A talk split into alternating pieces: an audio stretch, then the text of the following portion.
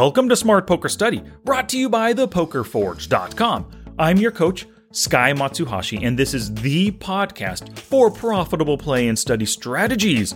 Along with those, I give you action steps to take because action is the greatest teacher. My goal is to turn you, my student, into the player that you want to be on your poker journey, one step at a time. Let's do this! I'm really excited about today's episode because for all of you who are thinking about hiring a poker coach, the three things that I'm going to discuss in this episode, they're all going to help you get more out of your time with your coach, right? And that's ultimately what you want. You want to hire a coach to put you on the right path to profitability, to turn you into the player that you want to be. But there are lots of things that you can do poker strategy wise ahead of time that, you know, you, you fix some really easy low hanging fruit areas of, uh, of poker leaks and whatnot. You fix those first so that when you actually spend time one on one with your coach, you get more out of those sessions. He's not hitting those really easy low hanging fruit that you can easily do on your own. So the three things that I'm about to, to discuss today are going to help you find and then pick that low hanging fruit. And then the third thing is really going to help you get even more out of your time with your coach because you're going to train yourself to be a very coachable student. Now, you're definitely going to want to take notes with this one, so whip out that poker journal. Excuse me while I whip this out. And if you want a detailed transcript of today's episode, go to the show notes page, smartpokerstudy.com slash pod 346. You'll find links and videos. Everything I discussed today is going to be there. That is your number one source of study or study information, as well as the notes that you're taking while you're listening. Okay, let's get to it. Gambate. Bob, in all my years of calling games, I don't think I've ever been this excited. You're excited? Feel these nipples. So, you are thinking about hiring a poker coach to help you on your profitable poker journey, right? It's a great idea. I love the fact that you're thinking about getting a coach. Now, your coach, they're going to figure out your areas of opportunity when you meet with them. They'll give you strategies to improve your skills and it'll help you grow into the player that you want to be. However, here's what happens with your poker coach. They're going to naturally begin by tackling all the easy to spot areas of opportunity, the low hanging fruit, like I mentioned before. So, for example, maybe you're calling in the blinds too much, or you're losing when calling C bets, or you just never three bet bluff. These are really easy things for a coach to spot and then to help correct your strategies. Now, they're important just because they're easy to spot and easy to correct doesn't mean that they don't need to be corrected. Like if your coach is going to do a good job with you and turn you into the player that you want to be, he has to start with this low hanging fruit stuff. But here's the thing all this low hanging fruit, you can spot it for yourself and you can find your own strategies, you know, videos, podcasts, articles online, stuff like that, to correct those strategies. And then you can take action uh, on your own to employ better strategies around whatever that low hanging fruit is. So, I'm going to give you three things today that you need to do before hiring a coach. And let me just tell you all three right now, and then we'll dive into each one specifically. Thing one is to measure your statistics and win rates every 5,000 hands. Thing two is to pick the low hanging fruit. And then thing three is get the most out of your favorite poker book. So let's start with thing one, which was measure your stats and win rates.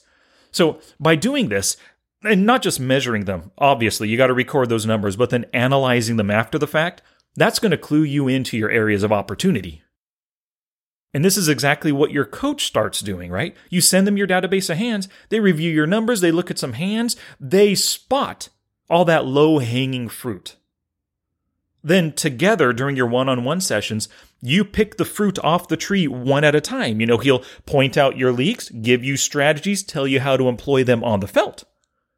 But this is something that you can do for yourself, especially for that easy to spot low hanging fruit. So, let's say you run your numbers and you find that when you call C bets on the flop, your win rate is negative 220 big blinds per 100 hands. That means that every time you call a C bet, on average, you're losing 2.2 big blinds. Your coach, hey, he's going to spot this and say, Hey, Bob, what's going on? We've got to correct this issue. I've got to give you some better calling strategies. And that's what he's going to do, right? But let's imagine you're thinking about hiring a coach, but you spot this leak for yourself. Well, you could simply find some resources to study to improve your calling strategies, like videos on YouTube, podcasts, a chapter from your favorite book, or maybe like just strategy articles online. At thepokerforge.com, I have a video within the Finding the Fold course, and it's called You Have Options. And in that video, I give you the strategies that you need to make profitable C-bet calls. And by watching that video, employing the strategies I discuss, take action with the action steps I give you, shebang, you've already fixed this leak, or you're well on your way to fixing it. So when you hire your coach, he can tackle more difficult, more detailed uh, strategies and leaks that you have.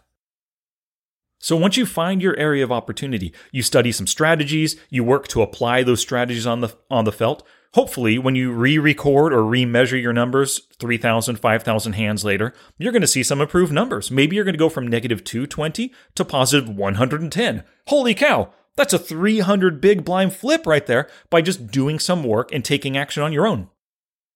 And to help you measure your stats and win rates on your own, if you go to the show notes page, smartpokerstudy.com slash pod 346, you can download my 41 stats and win rates tracker. Now, this tracker is going to help you find the most common leaks so that you can start picking that low hanging fruit.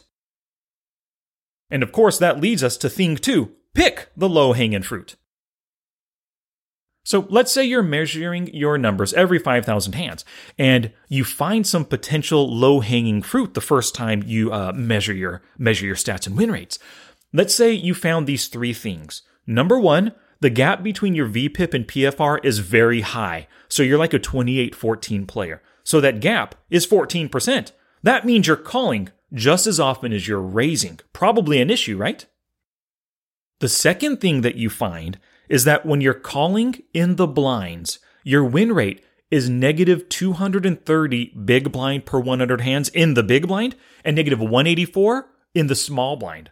Holy cow! What's going on here, right? You know that these are terrible win rates because if you had folded every big blind, you'd be at negative 100 big blinds per 100 hands. And folding every small blind would put you at negative 50. So uh, with the small blind win rate at negative 184, you are more than tripling your folding losses out of the small blind. And at negative 230 in the big blind, you're more than doubling them. So you have to pick this fruit, right? Okay, so the third thing you find, let's say your win rate when calling C bets on all three streets, right? On the flop, negative 220. On the turn, negative 465. And it's a whopping negative 1845 on the river. Holy Stromboli, another important fruit to pick. So let me ask you a question. Which of these three low hanging fruits are you going to pick first? Is it closing the VPIP PFR gap, calling in the blinds, or calling CBETS. So I always recommend to work from early to late and at the same time big to small. So this means that you tackle pre-flop uh, leaks and issues first, because improving pre-flop play, it naturally just improves post-flop play. And also, you want to address the most common and costly spots first.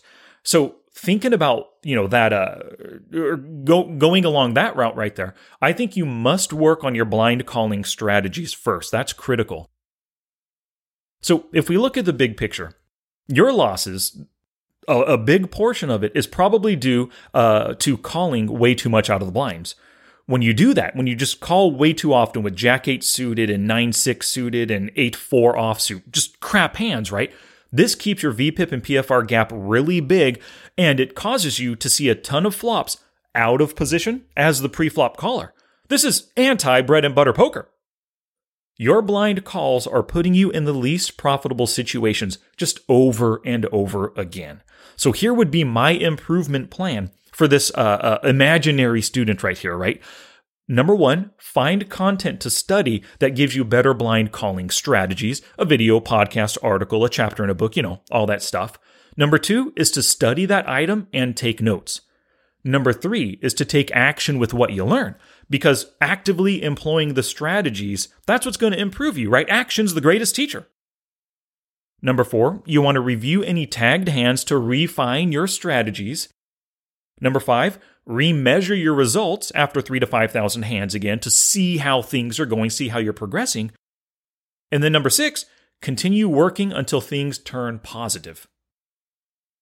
All right, that brings us to thing number three. And this thing three is get the most out of your favorite poker book. So, before hiring a coach, it's going to be a great idea to train yourself to take direction first. So, grab your favorite poker book. Hopefully, it's one of mine, but if not, doesn't matter. Grab your favorite one. Now, treat this book like the author of the book is your coach, and each chapter is a one on one weekly session with him. So, if the book is 10 chapters long, that's 10 weeks of sessions with your new coach. So each week, this is what you're doing. First, you're going to read the chapter and take notes. As you're doing that, imagine this is your coach talking to you. He's your coach. He is helping you address the things that you need to do to become a better player. He's helping you pick that fruit. The next thing you need to do is to create action steps for the week for you to take either during studying or play sessions. Now, in my books, I give you action steps to take, but for most other authors, you're going to have to create your own action steps, right? And I'll give you a couple examples of that soon. Um, the third thing you want to do is take action every day with those action steps that you create or that you get from my books. And number four is to repeat this process next week with the next chapter. And if this one week didn't go well and you don't feel that you uh, actually made much improvement, just do another week. Read the chapter again, add or edit or adjust your notes accordingly, and then continue playing with purpose and taking action. So, let me give you an example of what I'm talking about when I say create your own action steps. Uh, in episode 332, I interviewed Duncan Palamourdas. He's the author of Why Alex Beats Bobby at Poker. It's a great book, and this would really be a good one to try to learn from fully to treat like Duncan is your coach. In chapter 8, Duncan discusses strategies that Alex uses against limpers. And this is just one small part of a giant chapter, right? But uh, Alex's standard ISO raise over a limper is three big blinds plus one per limper. And that's probably the same as yours, right? Alex also ISO raises larger with the with her best hands to punish non-folding players. She also ISO raises larger when she's out of position to charge them more for their positional advantage. And she also ISO raises larger when stacks are deeper for that chance of hitting something really good on the flop and getting max value for her hand. So, you read all this and you decide to take action, and your action step is to simply test out larger ISO raise sizes when these elements are in place. Nice and simple, right? So, this next week, every time somebody limps in, you're going to think about these things that Alex does to increase her bet sizing, her ISO raise sizing. And like I said, if the things are in place, you're going to test it for yourself. All right, so one more example from my own book. This is Post Flop Online Poker. In chapter 13, it's all about poker math, but in chapter 13, I discuss using the idea of expected value to help you make better post flop decisions. In the chapter, I introduce you to the EV spectrum. This is just a drawing, it's a, a line that extends from left to right. In the center is neutral EV. That means that decision does not make or cost you any chips. To the right of that line is positive EV. Anything over there is worth doing. To the left of that center line is negative EV. So if you make that play, you can expect to lose chips in the long run for it. Now, you're reading the text and you're introduced to the EV spectrum and you see this line from me. This is what I say in the book. It's your job to make the most positive EV decision at every opportunity. And then it occurs to you, hey, that's an action step right there. So you draw out the EV spectrum and you decide in your next play session, you're going to gauge the EV, positive, negative, or neutral, of whatever option you're presented with as you play. So you face a bet post flop. Well, your options that pop up on the screen fold, call, or raise. You place them along the EV spectrum. You know, you take into account all the information available. You decide, oh, is calling a positive EV? Is raising positive EV? Where do these things lie?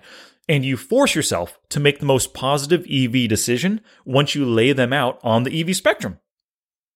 Nice and simple action step, right? And it's going to force you to take action with what you learned from the chapter, what your coach, Sky Matsuhashi, just told you. So, if you can do this for an entire book, if you can take instruction from the book like it's uh, you know sessions with your coach, you're going to be teaching yourself important things and you're going to be taking action and you're going to be a stronger player for it. Plus, you're going to be more prepared to just take instruction with your future coach. All right, before we get to today's challenge, I have a few shout outs to give. Now, I have some incredible poker peeps who've been buying my books How to Study Poker Volume 1, Volume 2, Pre Flop Online Poker, and Post Flop Online Poker. And these people right here purchased all four of them. Ben Rhodes, Eleftherios Milios, Nancy Johnson, Werner Tashner, and Glenn Terrace. Thank you so much. And all these other po- uh, poker peeps have also purchased one or multiple volumes. Roman, James Johnson, Jamie, Dave, Piano, Buster Bamford, Johnny Smith, Lewis Montgomery Jr., Ian Crotty, Roy Owings, uh, Krista Chayacon, Hauptmann von Kopernik, Zach Marcy, Mark Hall, Perpetual Oyster, that's a good name, I love that one, and Chanlon. You guys have purchased books from me by just simply going to smartpokerstudy.com slash books. You'll find descriptions of all four books right there, and you can buy the audiobook or the PDF uh, version through those links. Thank you all so very much. Once again, smartpokerstudy.com slash books. Challenge! Here's my challenge to you for this episode. If you're thinking about hiring a poker coach, I recommend you do all three things I discussed today. If you don't want to hire a coach, that's totally fine by me, of course. But at a minimum, be your own coach and find your low hanging fruit by downloading the 41 stats and win rates tracker from the show notes page. Once again, smartpokerstudy.com slash pod 343. This tracker, or not the tracker, the numbers that you enter in the tracker when you're doing your measurements, that's going to tell you where you should be directing your studies so that you can pick the fruit for yourself. Now it's your turn to take action and do something positive for your poker game. Oh, that's it now. Get out there and be somebody.